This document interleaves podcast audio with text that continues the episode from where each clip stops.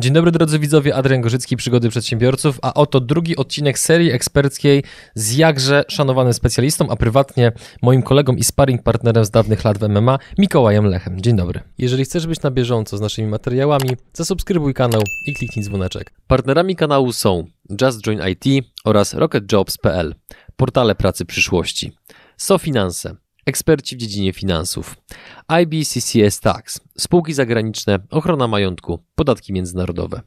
Linki do partnerów znajdziecie w opisie filmu. Dla tych z Was, którzy nie widzieli jeszcze żadnego odcinka z udziałem Mikołaja i jakimś cudem nie należycie do półtora miliona unikalnych użytkowników, którzy przeszli przez jego, przez jego blog na temat ochrony własności intelektualnej, Zwiesiłem się, bo w sumie tych elementów, które pokrywa Twój blog jest naprawdę bardzo dużo.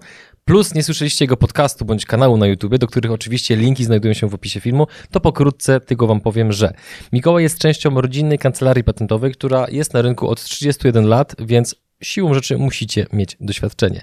A żeby ktoś nie powiedział, że e, używając takiego bardzo eleganckiego słowa, że jesteś bananem, który po prostu się podczepił pod rodzinny biznes, to sam w tym biznesie jesteś już od 12 lat, więc całkiem sporo. Dotychczas udzieliłeś ponad 2300 porad prawnych, a samych klientów obsłużyliście grube kilka tysięcy.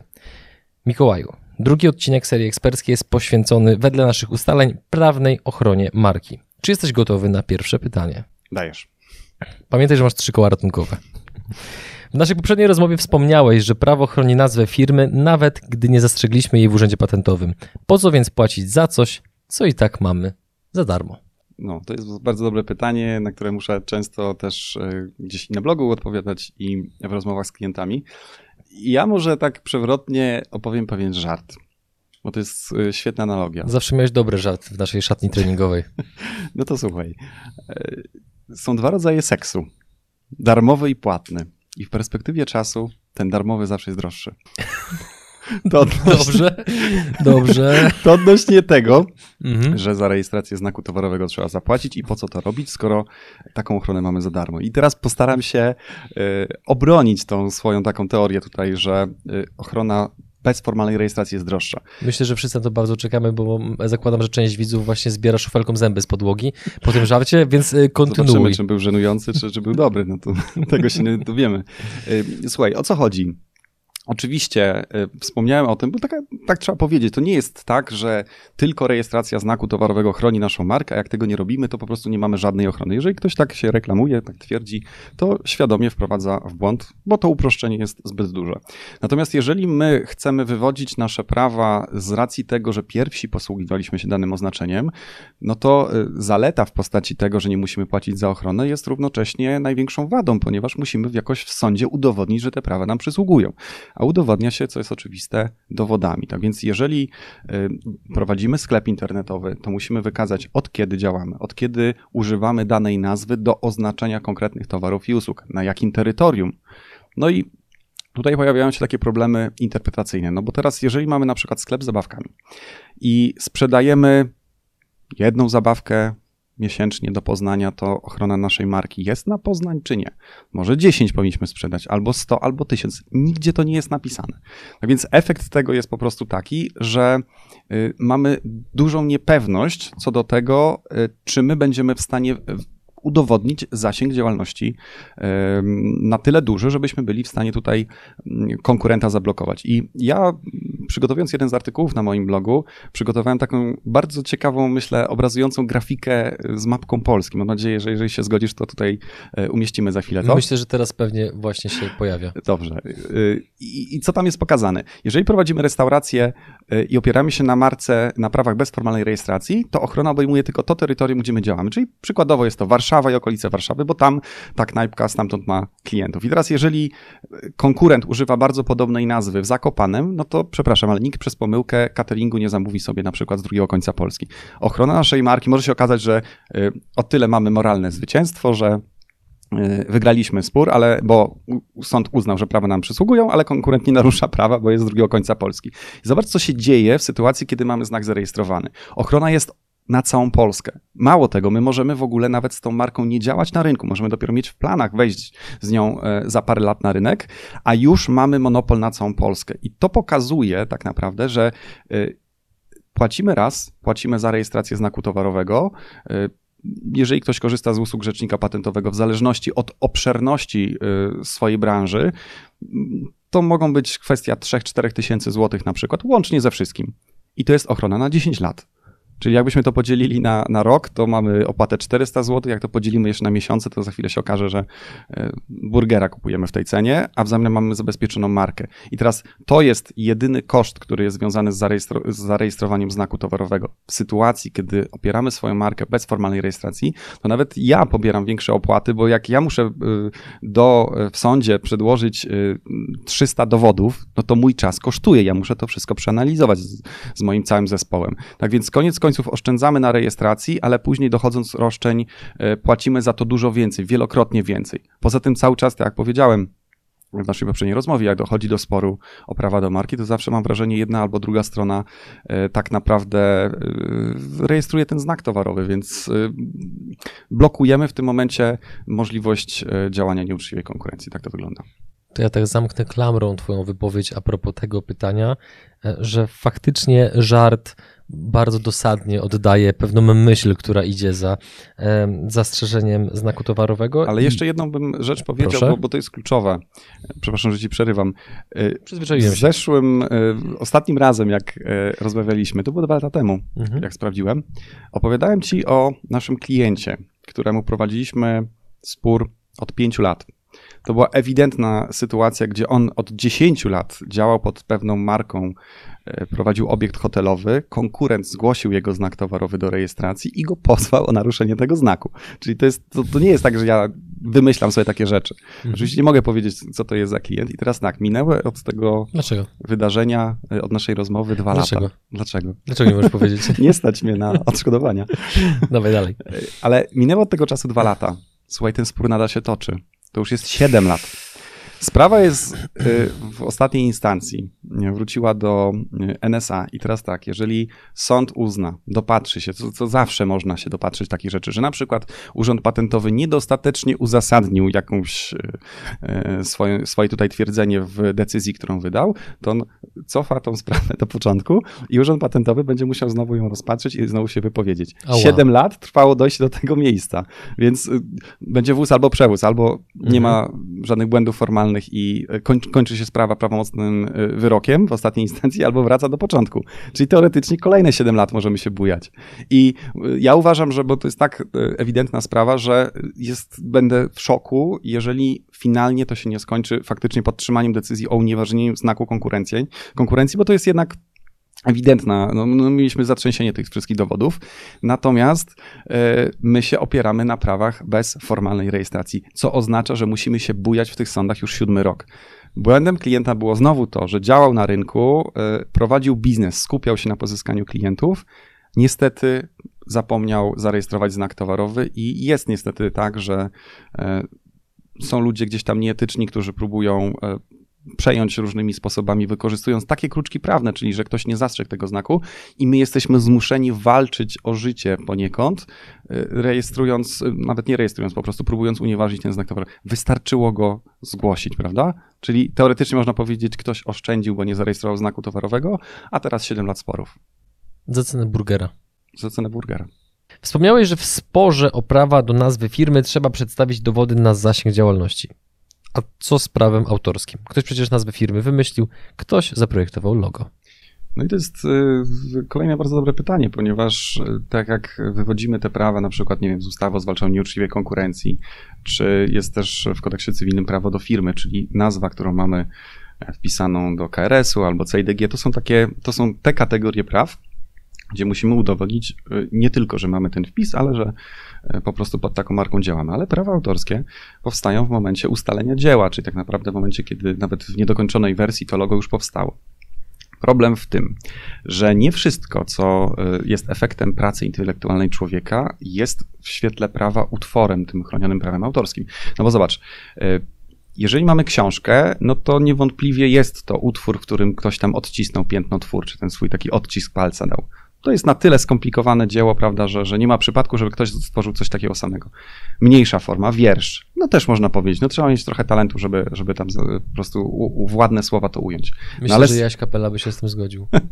Oczywiście, tak. No, nie, czego by nie mówić. Prawo autorskie chroni każdy utwór bez względu na to, jak oceniamy jego wartość artystyczną. I ja tego, broń Boże, nie kwestionuję. Oczywiście. E, kontynuując wątek, zmniejszamy e, ten e, rozmiar tego tekstu. Niech to będzie na przykład jedno zdanie, czy ono jest chronione prawem autorskim, no to już czujemy, że zbliżamy się do granicy. A jedno słowo, przecież nazwa firmy bardzo często jest y, jednym słowem. I teraz było wiele wyroków w tym zakresie w Polsce i generalnie jest piękny język prawniczy. E, sąd w jednym z wyroków powiedział, że oczywiście pojedyncze słowo może być chronione prawem autorskim pod warunkiem, że ma autonomiczną wartość twórczą. Czyli y, tłumacząc z prawniczego na ludzkie, jeżeli jest dostatecznie udziwnione, fantazyjne, takie totalnie zaskakujące. Nie wystarczy, żeby to był zwykły neologizm, czyli słowo, którego nie ma. Ono musi mieć w coś tak charakterystycznego, żeby znowu, żeby można było powiedzieć, że tak, ktoś tam odcisnął e, piętno twórcze w tym, w tym wszystkim. I e, był spór na przykład o jogurt jogi. I sąd powiedział, że absolutnie jogi nie jest utworem w myśl prawa autorskiego, no bo e, znowu jest to zbyt proste słowo, poza tym to jest imię pewnego niedźwiadka z Yellowstone, prawda? Więc ktoś tego wcale nie wymyślił. Był spór o nazwę zespołu Alibabki, tam czasów PRL-u dość popularny, znak Papa Dance, czy też nazwa Papa Dance też uznano, że nie jest chroniona prawem autorskim. Niedawno w EWIPO, czyli tym urzędzie rejestrującym unijne znaki towarowe, y, miał miejsce, miała miejsce decyzja w sprawie no, znów sporu y, o znak towarowy kombi, gdzie też urząd uznał, że to nie jest chronione prawem autorskim. Kolejny przykład, w reklamie kiedyś wykorzystano taki fragment filmu, filmu no, to zdanie, ciemność, widzę ciemność, ciemność, widzę, seks misji, prawda? Też uznano, że nie jest chronione prawem autorskim. To jest kolejny mit właśnie, gdzie ludzie zwaśnione strony mówią, ja wymyśliłem tą nazwę, mi przysługują prawa autorskie. I zanim sąd będzie rozstrzygał, czy tobie przysługują prawa autorskie, to on w ogóle będzie się zastanawiał, czy to jest utwór. I ja mówię w ten sposób, że w przytłaczającej większości przypadków pojedyncze słowa, nawet proste ich zestawienia, nie są chronione prawem autorskim. To jest bardzo ryzykowne, jeżeli ktoś znowu opiera się na prawach bez rejestracji, bo się zaraz okaże, że nie ma znaczenia, kto to wymyślił, bo to nie jest utwór. To nas nie chroni. Możesz zadać teraz takie sobie pytanie, no to skoro takie słowa nie są chronione prawem autorskim, to jakie nazwy mogą być? I jak kiedyś to analizowałem w kontekście artykułu. Wyjąłeś mi to naprawdę z ust. W kontekście artykułu o nazwach, jak chronić nazwę zespołu muzycznego. Moim zdaniem, jak tak analizowałem tę sprawę i tak kombinowałem, to spotkałem się z taką nazwą, na pewno znasz ten zespół, kombajn do zbierania kur po wioskach. Długi, fantazyjny, udziwniony, w związku z czym myślę, mhm. że bylibyśmy w stanie wybronić to, że, że to jest utwór w myśl prawa autorskiego. Ale jest po prostu absolutny hit i autentycznie jest taki zespół o nazwie 30, e, o matko, 30 synów, 40 wnuków jeżdżących na 70 oślętach. To jest nazwa zespołu muzycznego. Wygooglujcie to sobie. I teraz tak. Wyobrażasz sobie, jak y, publiczność skanduje na koncertach? Tak, próby to otworzyć w głowie właśnie. Nie, ale słuchaj, mniejsza z tym. Mhm. Potrafią się wyróżnić. Działa. Mają swoją, mają, nie ma drugiego takiego zespołu o takiej nazwie. No.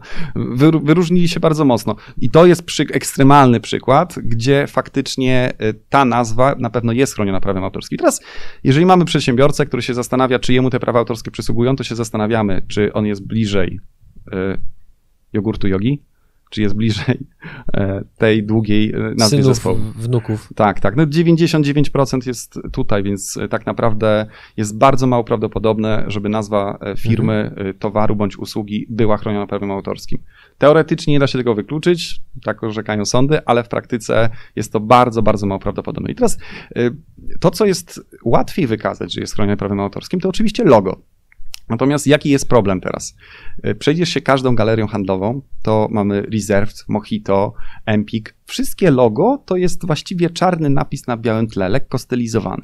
I teraz e, problem pojawia się taki, że jeżeli tam niewiele jest takich bardzo charakterystycznych rzeczy, to również może się zdarzyć tak, że sąd powie, to logo jest zbyt proste, żeby można było je uznać za utwór. Nie wiem, jak do końca się ten e, spór skończył, ale był Toczył się również spór i ja pamiętam, nawet na blogu linkuję do tego relacji z tego sporu, ale w którejś instancji sąd uznał, że logo zespołu piersi, takie też dość proste, ale nie powiedziałbym, że banalne, raczej mnie to zaskoczyło, nie jest utworem w myśl prawa autorskiego. Potwierdzam, że mhm. nie, nie wiem, jak to się finalnie skończyło, natomiast to pokazuje, że nawet proste logo może być uznane, że nie jest chronione w ten sposób. Znając twoją skrupulatność, założę się, że jak ten odcinek zostanie opublikowany, to prawdopodobnie twoje odniesienie do tego wątku zostanie dodane w komentarzu pod filmem. Oczywiście, tak, tak, tak, tak. tak. Pięknie. Są jeszcze jakieś rzeczy, o których nie pisałem, ale daj, mi, daj mi czas, daj mi czas. Nie, wiesz, jak, jak siedzisz w tych tematach, to jest to, że ja ten artykuł... No robisz 12 lat, no umówmy się, to jest kawał czasu. Tak, ale ja to uzupełniam po czasie, więc ja mam artykuł mhm. napisany kilka lat temu i takie ciekawostki później tam e, uzupełniam, więc e, to jest, to jest właśnie taka sytuacja, kiedy może się nagle okazać, że to logo e, nie jest chronione prawem autorskim. Z drugiej strony e, pytanie jest e, też inne. Czy my w ogóle możemy się powoływać, że to logo, które stworzyliśmy, nawet jeżeli jest fantazyjne, mhm. to czy można powiedzieć, że nasz grafik ma do tego prawa? My mieliśmy taki też, prowadziliśmy ciekawy spór, gdzie to była o tyle interesująca sprawa, która rzadko się zdarza. Po jednej stronie było biuro architektoniczne, a po drugiej stronie no, taki klub, e, imprezownia powiedzmy. I tak się zdarzyło, że one e, zaczęły używać tej samej nazwy. Jak już mówiłem, to nie jest kolizja, bo nikt sobie klientów nie, nie podkrada, ale jakoś tak się złożyło, ja uważam, że to był czysty, czysty przypadek, użyli bardzo podobnego fontu. To było właściwie no, no, no łudząco podobne i biuro architektoniczne wysłało właśnie przez kancelarię prawną pismo do naszego klienta. Ja mówię, o kurczę, mówię, jakim cudem to się zdarzyło, ale zaczęliśmy kombinować i wpadłem na to, że przy, rozmawiałem z tym grafikiem, mówię, skąd ty człowieku wziąłeś ten font? On mówi, jak to? Darmowy jest. Ja mówię, jak darmowy? Sprawdziłem i był ten darmowy i 10 innych. I tam ci też mieli darmowy font. No to komu przysługują prawa autorskie? Ani im, ani naszemu po prostu grafikowi. Więc wybroniliśmy klienta w ten sposób, że pokazaliśmy, że to jest wzięty darmowy font, który może być wykorzystywany komercyjnie. I zdecydowana większość e, logo stworzonych przez grafików, oczywiście nie wszystkie, bazuje na właśnie takiej twórczości, która po prostu nikt nie. Rzadko kiedy jest tak, że ktoś projektuje od zera e, takie fonty, no chyba, że to są takie duże marki typu właśnie Google, typu PZU, oni tam cały alfabet podejrzewam mają tutaj stworzony, ale w większości przypadków może się po prostu okazać znowu, nie mamy praw autorskich. Więc to jest, to jest taki przypadek, że e, wcześniej tłumaczyłem, prawa bez formalnej rejestracji. Oczywiście, teoretycznie mamy, ale to jest dość skomplikowane, a teraz ci pokazuję, że to nie jest takie proste, że wszystko, co stworzyliśmy, e, jest chronione prawami autorskimi. Czyli trochę wracamy do tego, co wybrzmiało dość mocno w pierwszym odcinku, czyli e, porada prawna to jest całkiem dobry pomysł, żeby się upewnić. Tak, no bo ktoś zacznie, zacznie imprezę w postaci e, wielkiego sporu o prawa do, do marki e, i się nagle okaże, że nie za bardzo wykazał używanie znaku, a w ogóle to, co stworzył, to nie jest utworem i, i nagle okazuje się, że nie ma nic. Po tym, co powiedziałeś, to wydaje mi się, że nie sposób, żebym cię nie zapytał, jakie jeszcze inne błędy popełniają przedsiębiorcy, jeżeli chodzi o prawa autorskie. Jeżeli chodzi o prawa autorskie, to ja się bardzo często spotykam z tym problemem i, i nie wiem, może to jest y, poziom połowy moich klientów. Y, chodzi o to, że oni mają na przykład identyfikację wizualną, a przynajmniej mają zaprojektowane, zaprojektowane logo i nie mają praw autorskich do tego logo. O co chodzi? Jest takie dziwne przekonanie, to jest kolejny mit, już numer 5 albo 6, że jeżeli zapłacimy grafikowi za jego pracę albo jakiejśkolwiek osobie twórczej, jeżeli ktoś nas na przykład nagrywa, e, to z racji tego, że my mu zapłaciliśmy za jego pracę, którą on nam przekazał w formie na przykład tego tam e, pliku e, JPG, to to jest już nasze.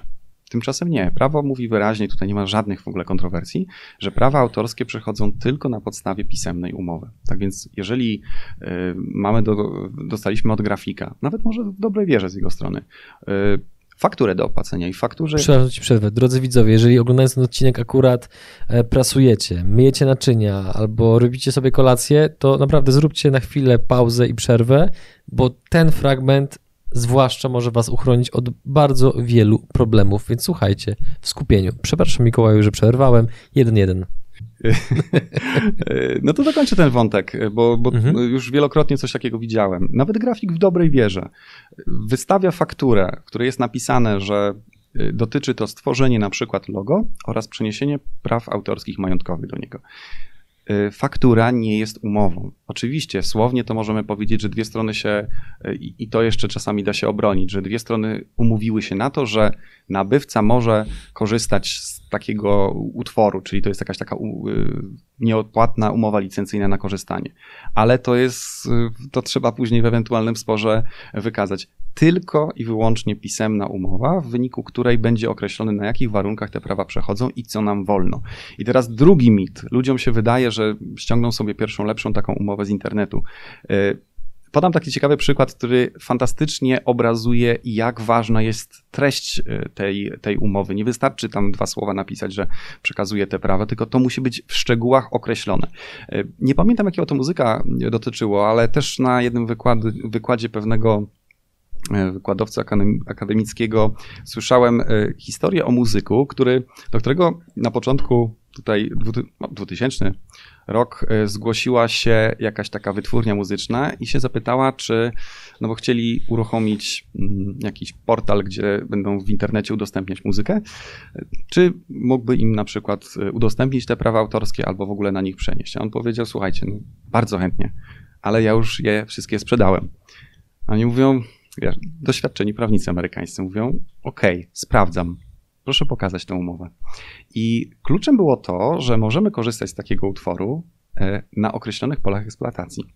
To nie można powiedzieć na wszystkich polach eksploatacji, trzeba je wymienić. I tam być może to wynikało z błędu, być może to wynikało z tego, że w latach 90. to tam internet raczkował, ale nie było mowy o użyciu wersji tam cyfrowej nie wiem ile milionów gość zarobił, ale sprzedał jeszcze raz te swoje prawa do wersji po prostu cyfrowej. Może to były czasy takie, gdzie jakieś na, na kasetach coś takiego udostępniali. Więc gość tak naprawdę przez to, że to pole eksploatacji nie było tam napisane, zarobił miliony. I teraz jest pytanie takie, znowu, jeżeli mamy pierwszą, lepszą umowę gdzieś tam, mm, nawet czasami od grafika, no to zawsze trzeba zadać sobie takie pytanie, czy, czy ona jest wyczerpująca, czy tam jest y, wszystko. I żeby nie było tak, że ja tutaj straszę i tylko mali przedsiębiorcy popełniają takie błędy. Y, dosłownie kilka tygodni temu przeczytałem o tym, że zakończył się spór pomiędzy marką Helena, to jest producent tej orężady, a graficzką, która w latach 90. tworzyła im etykiety. Co zrobili? Zapłacili za jej pracę, zaczęli komercjalizować, czyli zarabiać na tym, ale akurat dla jakiejś tam paczki etykiet nie mieli podpisanej umowy na przyniesienie praw autorskich. Ona po czasie ich pozwała, żądając dodatkowego wynagrodzenia za to, że oni komercjalizowali to wszystko. Spór się skończył, e, graficzka za trzy etykiety 40 e, tysięcy złotych dostała. I teraz y, ja jakby czytałem, a toczą się spory co do pozostałych etykiet. I zobaczcie, można powiedzieć, sprawa była gdzieś tam od początku ułożona, w sensie zamówili jej usługi, dosta, dostali to, co zamówili, czyli te etykiety i się rozliczyli ze sobą, ale nie dopełnili formalności. I teraz jest sytuacja taka, jak dochodzi do sporu, to my możemy powiedzieć, ale te prawa były nam przekazane, taka była wola stron no to sąd mówi świetnie, proszę pokazać umowę, bo ustawa mówi, że te prawa przechodzą tylko na podstawie pisemnej umowy. Jak umowy nie ma, jak ktoś się zgubił, no to ma problem. Tutaj jednak wracam może do pewnej strategii, którą, e, o której mówiłem przy okazji domen internetowych. Jak się przed tym ustrzec, zacząć o tym myśleć w momencie, kiedy jeszcze nie ma problemów. Na szczęście tę umowę o przeniesienie praw autorskich można podpisać po latach. Co oznacza, że jeżeli wiemy, kto jest grafikiem, jeżeli to nie jest jakaś historia z lat 90., tylko to, to się dzieje na przykład, nie wiem, kilka miesięcy temu i na przykład grafik, który być może nie miał takiej głębokiej wiedzy dał nam jakąś prostą umowę, albo e, kwestia praw autorskich w ogóle tam nie była regulowana, my możemy mu taką umowę porządnie przygotowaną dać i on ją podpisze. Zła wiadomość jest taka, że i to też znam takie historie, że te prawa autorskie, na przykład e, masz firmę, komercjalizujesz e, dane logo, odchodzi pracownik, który wie, że nie podpisałeś z, gra z grafikiem umowy i on te prawa od grafika przejmuje. Znam takie historie. Zresztą pomagam w jednej sprawie, która pewnie gdzieś będzie głośno o niej w mediach. Więc yy, Znowu, dopóki nie ma problemu, dopóki mamy dobre relacje z grafikiem, z programistą, ze wszystkimi po kolei, ułóżmy to, bo to jest naj, najlepszy sposób, najbezpieczniejszy. Y, umowę się chowa do szuflady i tak naprawdę y, temat jest załatwiony. I ja oczywiście tworzę dla klientów takie umowy, jakby ktoś potrzebował. Właściwie myślę, że jak opublikujemy ten film, to nawet taka umowa będzie do kupienia na moim, w moim sklepie internetowym. A mówię dlatego, że ta umowa jest ważna, ponieważ nad tym wzorem ja chyba 5 albo 8 lat pracowałem, w sensie z każdą kolejną jakąś y, historią klienta gdzieś tam poprawialiśmy wszystkie ewentualności, łącznie z tym na przykład, że I to, to, to jest ciekawa sprawa. Ludziom się, czasami ludzie się do mnie odzywają, Panie Mikołaju, proszę sprawdzić, czy moje logo nie jest plagiatem. I teraz, mówiąc szczerze, nie da się tego sprawdzić. Nie da się tego sprawdzić, bo musiałbym sprawdzić wszystkie grafiki na całym świecie, z Brazylii. Jako mamy pewność, czy nasz grafik po prostu nie, nie zainspirował się czymś tam z Ameryki Południowej. No nie ma takiej pewności. Więc nawet jeżeli byśmy zlecili, bo są firmy, które poszuki, poszukują topografice, to i tak nigdy nie będziemy mieli pewności, czy ta grafika w ogóle trafiła do internetu. A nuż niech to będzie jakiś magazyn z lat 70., prawda? E, I skan tego e, nie jest nigdzie dostępny. Dlatego co ja robię? Ja e, widząc ten problem, takie regulacje w tej umowie dałem, że po prostu grafik z jednej strony oczywiście oświadcza, że to, że to nie jest plagiatem i nie narusza praw osób trzecich, a jeżeli okaże się, że tak, to bierze na siebie wszelkie roszczenia. Co to y, sprawiło w przypadku kilku moich klientów? Jak graficy zobaczyli te zapisy, ja absolutnie nie, nie, nie mówię źle o grafikach czy, czy coś mhm. takiego, ale znowu, ja reprezentuję przedsiębiorców, czyli y, trzeba się zobaczyć. dobro. Tak, tak, tak. No, mówiąc absolutnie szczerze, ta umowa jest tak, tak jest dopieszczona, że ona bardzo mocno reprezentuje interesy przedsiębiorcy a nie, no, a nie grafika. Zresztą jak się grafik do mnie zwróci, to ja przygotuję umowę dla grafika. I teraz y, mieliśmy, taka historia była, że dwóch grafików, jak zobaczyło zapisy tej umowy, polecam dać do podpisu tą umowę, zanim się mu zapłaci, bo wtedy cel osiągnięty przestaje motywować, jak to się mówi, więc e, graficy mogą nie chcieć i wcale nie muszą podpisywać takiej umowy. Natomiast dwóch powiedziało, OK, ja to podpiszę, tylko jeszcze muszę trochę to logo zmienić. I teraz Aha. nie chodziło o to, nie, ja absolutnie nie oskarżam kogoś o to, że, on to, że to był plagiat, ale co, co wiemy między słowami, oni czymś się inspirowali i się trochę bał, że, że trochę mhm. przegiął. Więc my nie jesteśmy w stanie tego sprawdzić, ale mówię, drogi kliencie, przygotujemy taką umowę, że grafik, no przepraszam, ale jeżeli skopiował, to będzie bał się e, po prostu czegoś takiego podpisać. I o to chodzi. Czyli znowu minimalizujemy ryzyko. Kolejne pytanie, panie Mikołaju. Jako rzecznik patentowy jesteś na pierwszej linii frontu w sporach o marki. Czy masz jakieś rady co do tego, jakiego typu nazw ludzie powinni unikać, a jakie dają silną ochronę? Może cię zaskoczę, ale nie każdy zarejestrowany znak towarowy daje taką samą ochronę prawną. W sensie to zależy w dużej części od tego, od konstrukcji samego znaku towarowego. W literaturze naukowej, ja często tak też mówię, dzieli się te znaki towarowe w zależności właśnie od y, siły ochrony, jaką one mhm. zapewniają, na znaki słabe, średnie bądź silne. Znakiem słabym to jest znak, który tak naprawdę jest znakiem opisowym, ale udało się go zarejestrować tylko dlatego, że ma na przykład fantazyjną grafikę. My w Bydgoszczy mamy albo mieliśmy przynajmniej sklep biegacza. Y, I oni próbowali zastrzec znak słowny. Dostali odmowę, co jest oczywiste, ponieważ ich nazwa ewidentnie wskazuje po prostu co oferują. Mamy znaki towarowe, które są y, o średnim poziomie ochrony, czyli takie sugerujące. Mhm. To oznacza, że jeden z członów tego znaku towarowego wskazuje, co tam może, czego możemy się spodziewać. Czyli mamy piekarnię piekuś. Albo bardzo często to występuje w lekach. Jest substancja aktywna, czyli ibuprofen i mamy ibu, ibu, ibuprom, prawda, tego typu rzeczy. Więc mhm. Y, to, to, jest minus taki, że do tego pierwszego członu każdy może się gdzieś tam e, podszywać. No i mamy znaki, które są, mają najsilniejszą ochronę prawną, czyli totalnie fantazyjne. Jeżeli mamy znak biedronkę e, albo żabkę, to ja wręcz mówię, że, że to jest tak silna ochrona już z samego, e, z samych wywoływanych skojarzeń, że jakby dziś ktoś otworzył sieć marketów ropucha albo kijanka, to by ktoś powiedział, nie wiem, dla juniorów albo dla jakichś starszych ludzi. może, może złych słów użyłem. Natomiast wiesz, znaki silne, jeżeli mają konkretne znaczenie i są fantazyjne, czyli Apple nie sprzedaje jabłek, prawda, tylko dla elektroniki, to oni mają ochronę również na wywołane skojarzenia, dlatego właśnie e, to jest lepsze rozwiązanie. I teraz e, znowu powiem Ci e, bardzo ciekawą sprawę, którą, która miała finał kilka lat temu, gdzie w Krakowie bodajże spierały się ze sobą dwa hotele. Jeden hotel, który działał od ponad 120 lat o nazwie Grand. I w jego mieście otworzył się kolejny, który też miał taką nazwę. No to ten, opierając się na prawach bez formalnej rejestracji, udowadniając, że on był w Krakowie pierwszy, od tam od 120 lat przedstawił masę dowodów, że jemu te prawa przysługują do tej marki, bo konkurent teraz y, po prostu doprowadza do tego, że klienci są wprowadzani w błąd.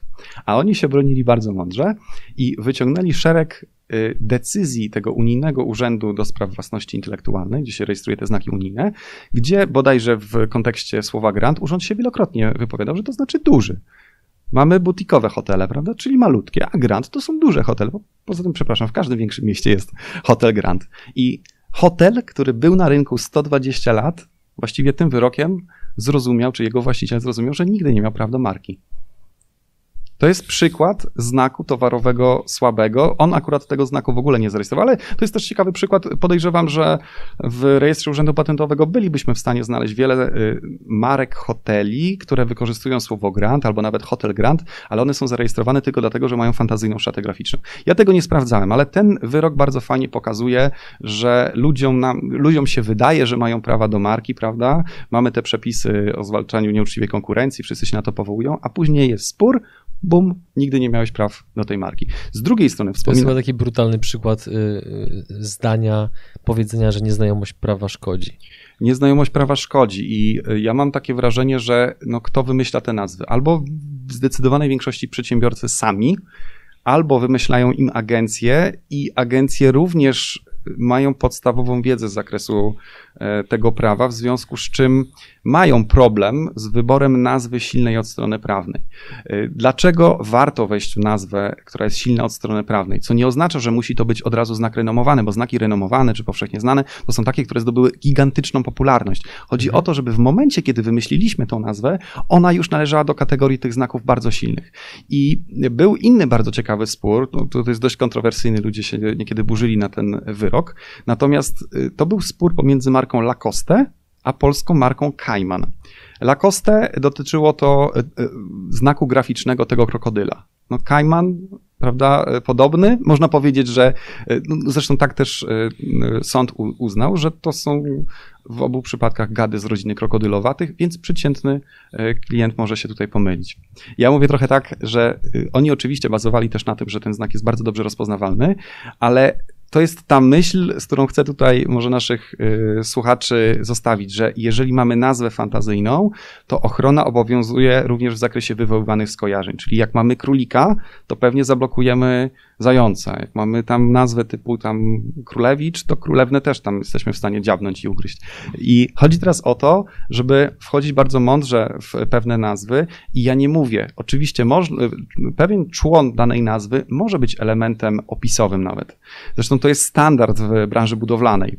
Czyli mamy jakiś tam Tom Boot, Art Boot. Zresztą te nazwy moim zdaniem nie są kolokwialnie mówiąc zbyt y, dobre, ponieważ y, jak mówiłem w naszej poprzedniej rozmowie tam dwa lata temu, y, artbootów to dzisiaj jest ponad 800 w ogóle, jakby ktoś chciał 800 firm o identycznej nazwie, więc yy, okej, okay, może być element boot, ale może lepiej Phoenix boot wejść, prawda? Albo coś tam Lizard boot, bo, bo wtedy mamy element, który jest całkowicie fantazyjny. Poważny problem jest, który ja też dostrzegłem w branży fotowoltaicznej Połowa firm ma słowo solar, oczywiście, musi mieć. I co ma w swoim logu? Panel fotowoltaiczny albo słoneczko. I teraz jest tak. E, moim zdaniem takie nazwy mają, są złe i od strony prawnej, i od strony marketingowej, bo jeżeli mamy 100 firm o bardzo podobnej nazwie i bardzo podobnym logo i nikt nie może tego słowa solar zmonopolizować, taka jest prawda, jak e, analogicznie do tego słowa grant, to jak my się marketingowo mamy wyróżnić? Co? Rysunkiem słońca? Co druga ma, e, firma ma rysunek słońca? Więc marketingowo to jest złe. Od strony prawnej ja też powiem, no przepraszam, no nie możemy konkurencji zakazać, bo to jest opisowe. Zresztą ten urząd unijny rejestrujący te znaki unijne wypowiedział się, że na przykład krowa jest opisowa dla mleka albo liść klonu dla syropów, więc zaraz się okaże, że, że znowu ktoś ma jakąś markę, która, która nie jest w ogóle chroniona. Ja miałem taką historię, jeżeli ten wątek mogę jeszcze skończyć, y, mojego tutaj kolegę, kolegi y, z Bydgoszczy, mojego przyjaciela, pozdrawiam cię Sebastianie, e, nie będę mówił, jaką nazwy y, firmy chodzi, ale chodziło o to, albo jaką branżę, bo, bo Anusz jeszcze w tą nazwę będzie chciał wejść. Natomiast y, chodzi o to, że on y, wymyślił kiedyś bardzo charakterystyczną nazwę dla swojej firmy. To miał być Borsuk. Ja mówię, słuchaj, rewelacja, w twojej branży nie ma kolizji, ludzie to łatwo zapamiętają, wchodź w to. No i on był początkującym przedsiębiorcą i ludzie mówią, człowiek, ty chcesz być prezesem Borsuka, jaja sobie jakieś robisz. No i on tak, wiesz, mówi, no dobra, i wybrał jakąś inną nazwę, którą do, do dzisiaj mi powtarza, że tu był popełnił błąd, bo ludzie tego nawet nie, nie są w stanie zapamiętać. To, to nic nie oznacza, to jest taki, jak, jakiś taki neologizm. I teraz y, my zgłaszaliśmy kiedyś znak towarowy jednemu klientowi, y, to jest rewelacyjny przykład, który często powtarzam. Y, sklep z elektroniką, Fedbed, tłusty nietoperz. No to jest rewelacyjna nazwa, no bo teraz jak ktoś będzie różowy nietoperz miał, różowy też może być tłusty, prawda? I to jest taka nazwa, wiesz, uśmiechniesz się, tego borsuka byś zapamiętał, tego nietoperza też byś zapamiętał. I generalnie chodzi mi teraz o to, że e, jeżeli ktoś jest na etapie wymyślania nazwy firmy i się do mnie zwraca, e, to, to ja mu też doradzam na przykład z portfolio marek, w które chce wejść, w co powinien e, iść. Jeżeli już jesteśmy na etapie, że on ma zaprojektowane logo i inne takie rzeczy, no to wynik badania jest taki, albo się uda zastrzec albo nie. Zresztą, e, jeżeli kogoś będzie to interesowało, to też e, lada chwila będę publikował takie mikro szkolenie w moim sklepie na blogu, jak stworzyć nazwę silną od strony prawnej. Ja to rozgryzam e, na milion kawałków, w którą stronę iść, w którą nie iść, ale sygnalizuję, że nie każdy znak ma tą samą ochronę i w większości przypadków i agencje reklamowe nie patrzą tylko marketingowo na markę, żeby ona mhm. świetnie się sprzedawała, a później klient trafia do mnie, sprawa grant to nie jest y, mój spór, ale tego typu i ja mówię, ma pan na przykład y, nazwę sklepu naczynia24.pl, miałem tego pokroju sprawę, ja mówię na zasadzie tego grant, pan nie ma wyłączności na tą nazwę. Naczynia24.pl sprzedaje naczynia 24 godziny na dobę w swoim sklepie internetowym. Ja to wiem po samej nazwie. Tyle. Dzięki, że jesteś z nami i oglądasz nasze filmy. Chcielibyśmy przekazać Ci krótką informację. Przygody przedsiębiorców to nie tylko wywiady. Na co dzień zajmujemy się przede wszystkim wideomarketingiem na YouTube. Jeśli chcesz, aby Twoja firma zaczęła generować lidy z platformy, która zrzesza ponad 20 milionów użytkowników w samej Polsce, to wejdź na przygody.tv i sprawdź, jak możesz z naszą pomocą skorzystać z potencjału YouTube'a, zanim zrobi to Twoja konkurencja. Kiedy był ten fragment Twojej wypowiedzi, gdzie mówiłeś, że właśnie pewne elementy mogą być do siebie podobne, jak na przykład zając i królik, to tak od razu mi się nasunęło skojarzenie Oglądałeś może film Pitbull e, Nowe Porządki? Chyba oglądałem. Tam była taka scena, gdzie e, jeden z głównych bohaterów e, odbiera, telef odbiera telefon, rozmawia i potem do, zwraca się do Bogusława Lindy i mówi a Zbyszek i Zbigniew to samo imię? tak, więc to od razu mi się przypomniało, ale przejdźmy do kolejnego pytania.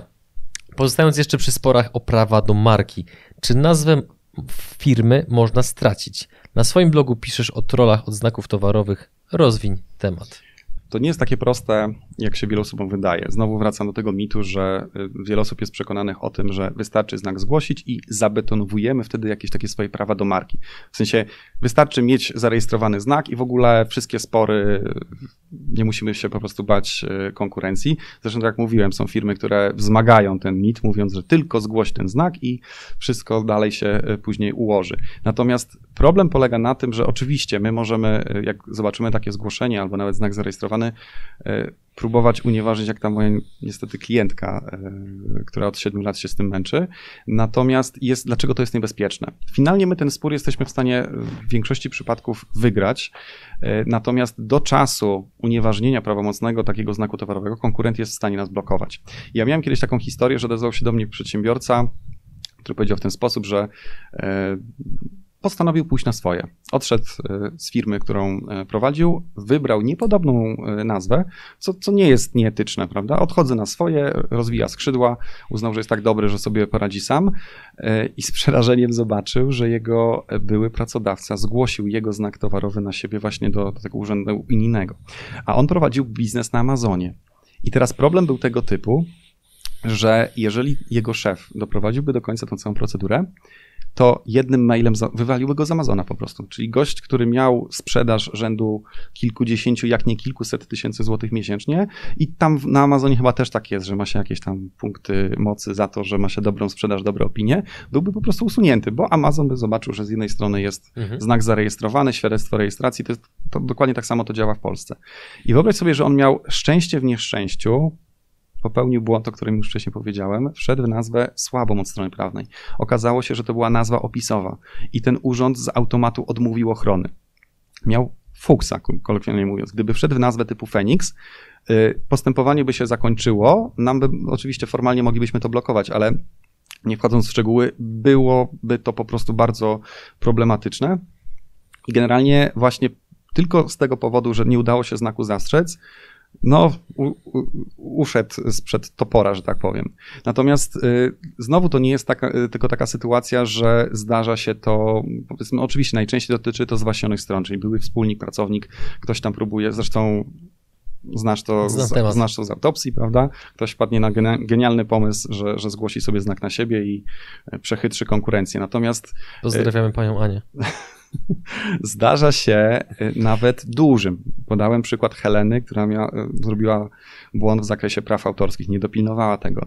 Są firmy duże i to są też medialne sprawy, które też popełniają takie błędy. Y, kilka lat temu głośna była sprawa wódki Saska. Myślę, że po tym nagraniu ani ty, ani widzowie nie spojrzą na tą wódkę w ten sam sposób. Otóż producent tej wódki, zanim ją wprowadził na rynek, E, z tego, co czytałem z doniesień medialnych, gdzieś kularowo powiedział o tym, że z taką marką będzie wchodził e, na rynek, więc żeby się tam, e, powiedzmy, odbiorcy przygotowali na to. Ta informacja albo, żeby być uczciwym, to przypadkiem konkurencja przed tym, jak on, y, oni zgłosili znak towarowy, zgłosili swój znak towarowy. Jakieś tam chyba bodajże miesiąc wcześniej.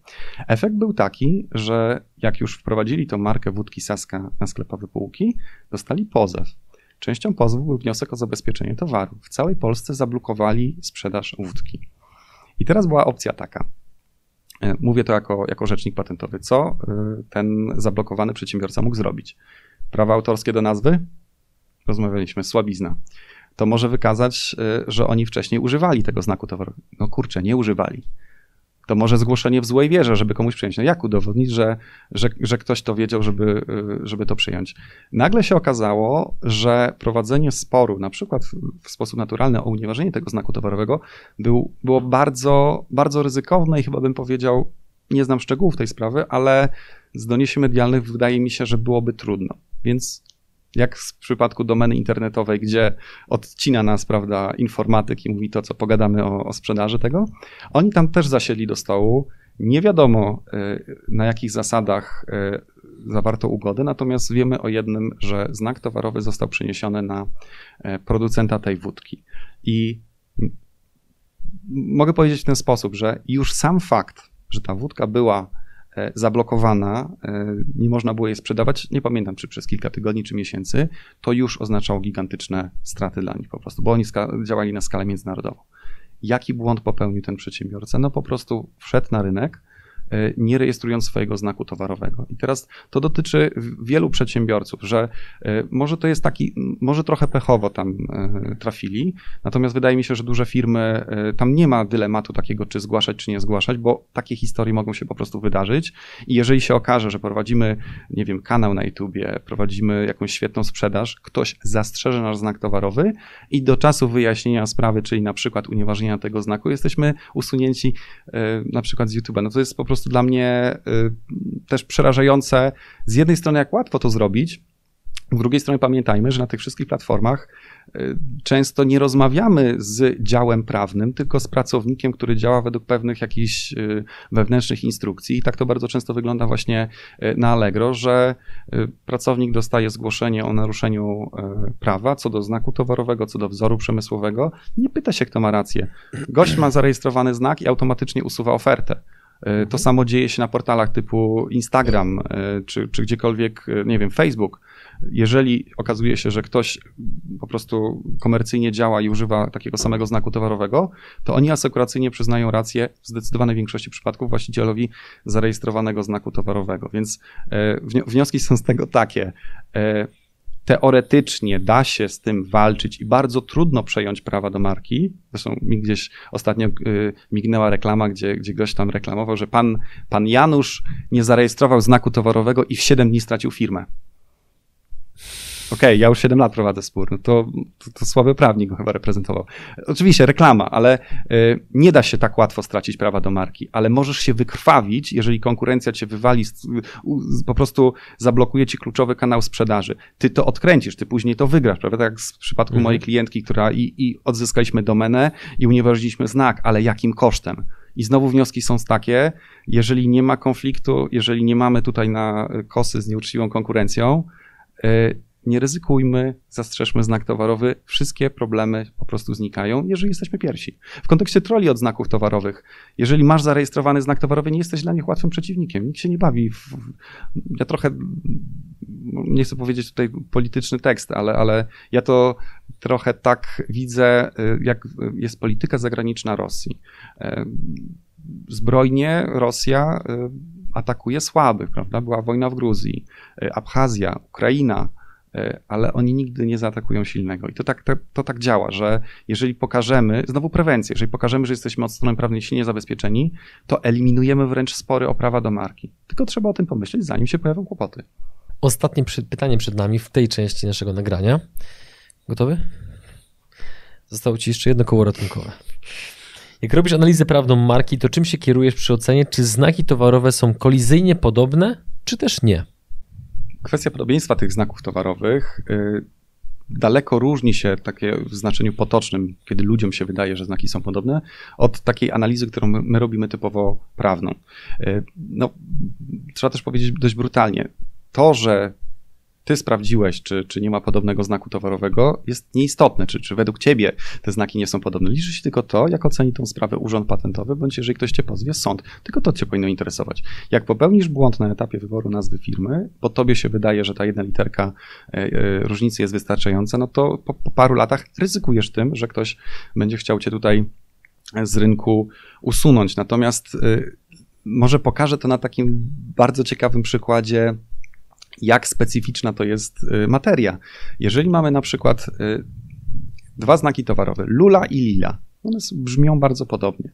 I to teraz okazuje się, że w zależności od tego, do oznaczenia jakich towarów y, te, te znaki służą, będziemy mogli powiedzieć, że to jest naruszenie prawa albo nie. Jak kupujemy batonik w sklepie i on jest lula i lila, no to poziom uwagi, jak wydajemy tam 2 czy 3 zł, jest niziutki. Więc naprawdę działamy pod wpływem impulsu, czyli głodu. Pierwszy lepszy bierzemy, w efekcie czego poziom uwagi takiego odbiorcy jest na niskim poziomie i on może się pomylić, czyli znaki towarowe powinny się od siebie mocniej odróżniać. Natomiast jeżeli mamy sytuację powiedzmy jakiegoś ciągnika rolniczego, który może kosztować 300 tysięcy euro, no to ja nie mówię, że akurat w tym przypadku, może, może yy, przejaskrawiam to, ale na tym poziomie ludzie, którzy mają wydać około miliona złotych, czyli 300 tysięcy euro, zobaczą różnicę tej jednej literki i nikt impulsywnie nie kupuje takich rzeczy, więc przez to, że poziom uwagi jest zupełnie inny, e, ryzyko wprowadzenia w błąd jest zdecydowanie niższe i w takim przypadku powiedzmy znaki mogą bardziej e, do siebie być zbliżone. I to jest, to jest kluczowe. Jak często się zdarza tak, że klienci do mnie się odzywają, e, to ja mam wrażenie, że mm, to tak wygląda, że oni nie są obiektywni, bo nimi rządzą konkretne emocje. Ja mam wrażenie, że jak już kilka lat y, klient y, promuje daną markę, ja mu mówię, że na przykład jest ryzykowna i nie może jej dalej używać, bo po prostu narusza prawo, to tak jakbym mu powiedział, z twoim dzieckiem jest coś nie tak, oddaj je. Albo porzuć je, bo to jest niebezpieczne. Naprawdę tak reagują, nie wierzą mi czasami y, i brną w te, w te, w te znaki, które zresztą ach, to jest sprawa, którą mam na biurku, może nie powinienem mówić, ale zrobiłem e, badanie, oczywiście nie powiem, o jaką nazwę chodzi, ale zrobiłem badanie klientowi. Powiedziałem, że ewidentnie, niestety, ale jest kolizja. On nie może z tą marką wejść na rynek. E, I odezwał się do mnie po pół roku. Mówi, Pani Mikołaju, pamięta Pan to badanko, które robiliśmy? Ja mówię, tak.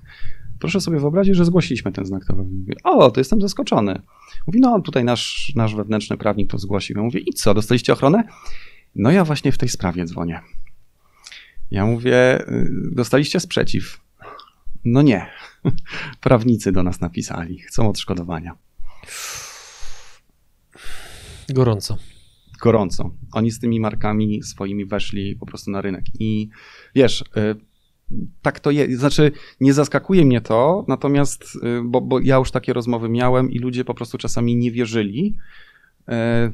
No ale być może, nie wiem, e, podjęli taką decyzję, żeby zaryzykować, ale pewnego ryzyka nie warto e, podejmować. I ja mam wrażenie takie, że ludzie nie są obiektywni. E, to tak się mówi, że nigdy się nie powinieneś negocjować we własnej sprawie. E, bo ty nie podchodzisz do tego obiektywnie. Jak klient do mnie przychodzi, to ja jestem właśnie obiektywny, w tym uczciwie obiektywny, e, że mu jestem w stanie powiedzieć, czy w mojej ocenie wybronimy go, czy go nie wybronimy, gdyby, nie daj Boże, doszło do sporu.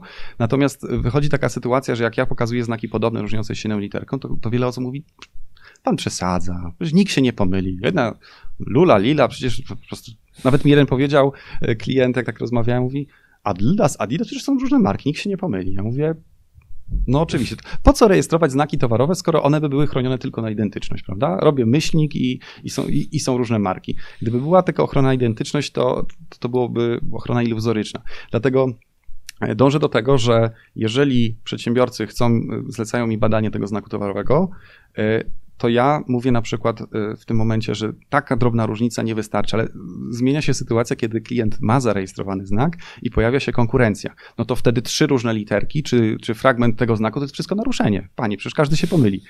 To jest ten, dosłownie ten sam przedsiębiorca za rok, jeżeli ktoś wejdzie z podobną nazwą, będzie zupełnie inaczej mówił. Tak działa ludzki umysł po prostu. Punkt widzenia zależy od... Od punktu siedzenia i nie jest to jakiś zarzut, po prostu nie negocjujmy we własnej sprawie. Bardzo nam zależy na, na jakiejś nazwie, sfokusowaliśmy się, ale musimy mieć pewność dla własnego bezpieczeństwa. E, są ludzie, którzy różnie reagują na takie, na takie stresujące sytuacje w kontekście pozwu czy pisma ostrzegawczego. Znam osoby, które nie śpią po prostu kilka nocy, aż, aż tutaj nie nie rozmawiamy w ramach jakiejś porady. Natomiast to, co mogę teraz powiedzieć, takie krótkie e, rady w kontekście weryfikowania swojej nazwy firmy, e, to najlepiej zrobić to. Oczywiście napisałem bardzo obszerny artykuł na ten temat. Na, będzie link, ale wystarczy. W opisie filmu? W Google też wpisać, jak sprawdzić, czy nazwa jest zastrzeżona. Ja tam na wielu przykładach to opowiadam. I teraz powinniśmy tak. Po pierwsze, sprawdzić, na jakim terytorium dany znak jest zastrzeżony. Bo jeżeli my działamy tylko w Polsce, a jest taki sam znak w Australii, to nie jest to dla nas kolizja. Po drugie, to co mówiłem, czy to jest nasza branża w ogóle? Bo jeżeli się okaże, że to jest znowu Atlantik, Atlantik y, nie ma kolizji. Aczkolwiek y, tutaj też trzeba być ostrożnym, ponieważ znaki towarowe, jeżeli chodzi o ich nazwę, chronione są na podobieństwo, zarówno y, to, to samo dotyczy samych towarów, czyli jeżeli mamy na przykład producenta kosmetyków typu Ziaja, to ja nie mogę otworzyć sobie teraz salonu kosmetycznego Ziaja, bo co? Każdy pomyśli, że to jest sklep firmowy, więc też y, podobieństwo może być między różnymi klasami. No ale zakładając, że, że tutaj tego, y, tej kolizji na przykład nie ma, albo wręcz przeciwnie jest, to patrzymy, jaki jest status tego znaku, bo czasami jest ewidentna kolizja, ale znak już wygasł.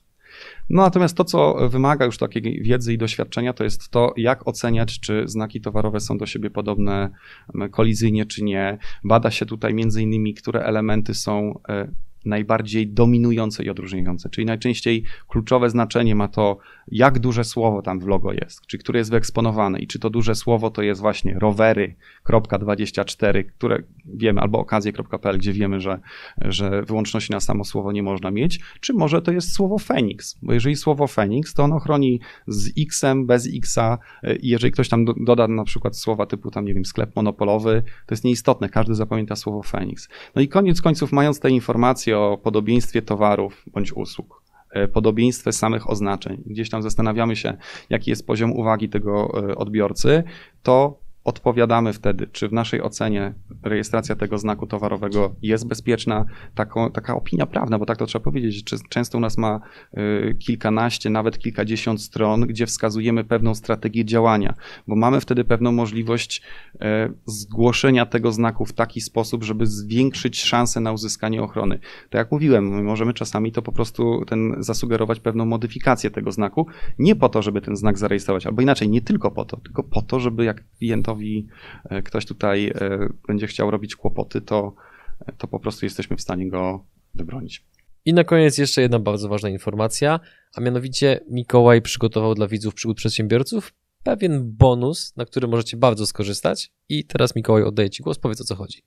No, przygotowałem e, bonusowy materiał, też edukacyjny. Jeżeli zapiszecie się e, na mój newsletter po, poprzez ten link, który tutaj w opisie e, mhm. będzie tego odcinka, no to dostaniecie wyjątkową treść, której nigdzie nie publikowałem i to są bardzo przydatne informacje w kontekście właśnie e, ochrony marki. Zachęcam. Drodzy widzowie, dotarliśmy do końca drugiej części serii eksperckiej. Zachęcamy Was do obejrzenia pozostałych odcinków z Mikołajem, które są na naszym kanale oraz oczywiście koniecznie do sprawdzenia linków, które kierują innymi do bloga Mikołaja oraz do jego podcastu oraz do jego kanału na YouTubie. Jeżeli dotrwaliście do tego momentu, to proszę zostawcie komentarz pod filmem pod tytułem Ochrona marki. A my tymczasem robimy przerwę, pauzę i przygotowujemy się do trzeciego odcinka.